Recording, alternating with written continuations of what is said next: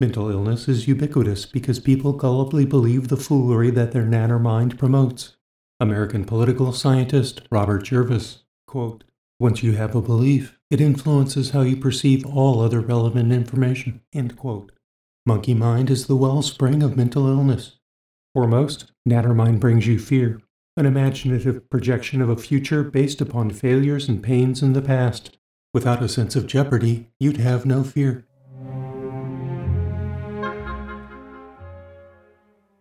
You may be wondering why nanner mind even exists. Why aren't we naturally enlightened, living contentedly with full awareness? The answer lies in what constitutes entertainment and sense of accomplishment. Living is a continuing exercise in desire fulfillment. Those desires which yield a sense of satisfaction are the ones that require some skill to achieve. The tune that skill dances to is chance.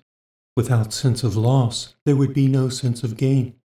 English writer Jeanette Winterson, quote, "There is no discovery without risk, and what you risk reveals what you value," end quote. Nobody plays poker without betting something. The jeopardy of loss is essential to making the experience engaging. If there were no consequences to actions, life would be a video game you would quickly tire of. Instead, you feel invested with a gambler's stake.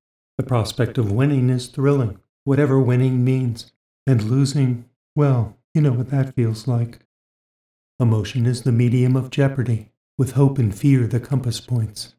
Fear invokes jeopardy. Hope keeps you going despite trepidation. Winning may be exciting, but your mind is more concerned about losing. The mind has a built-in bias against loss. For instance, people often value their own personal possessions over new items of better quality. Monkey mind imposes an emotional aura about ownership. The poles of behavior are attraction and avoidance, respectively driven by want and fear. Fear is the most pungent primal emotion. Fear is of an imagined future, forged by the past. You feel jeopardy because you want something that appears at the risk of loss. Jeopardy stems from attachment and is fostered by fear. The ultimate loss is of one's life. People live in fear of death. The idea of mortality is the originating generator of jeopardy. The urge to survive is most keenly felt when life seems most at risk, when mortality becomes concrete. On the contrary, chronic suffering can wear you down to the point that you want to give up, having had enough. The value one puts on life is a matter of perspective and prospect. It is not that death gives life its meaning.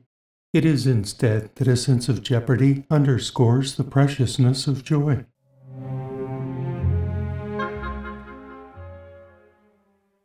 Pain is physical discomfort. By contrast, stress and suffering are the fruits of nanner mind, what is harvested by the imaginings which sprout worry and fear. Therein lies the deepest irony. Nanner mind sows the seeds of its own subjugation. If your monkey mind did not prey on you, you would have no incentive to cure yourself of inner torment. Those in the collective do not know the nature of reality, and so do not know how to enlighten themselves. You cannot solve the maze of ignorance without knowing the map.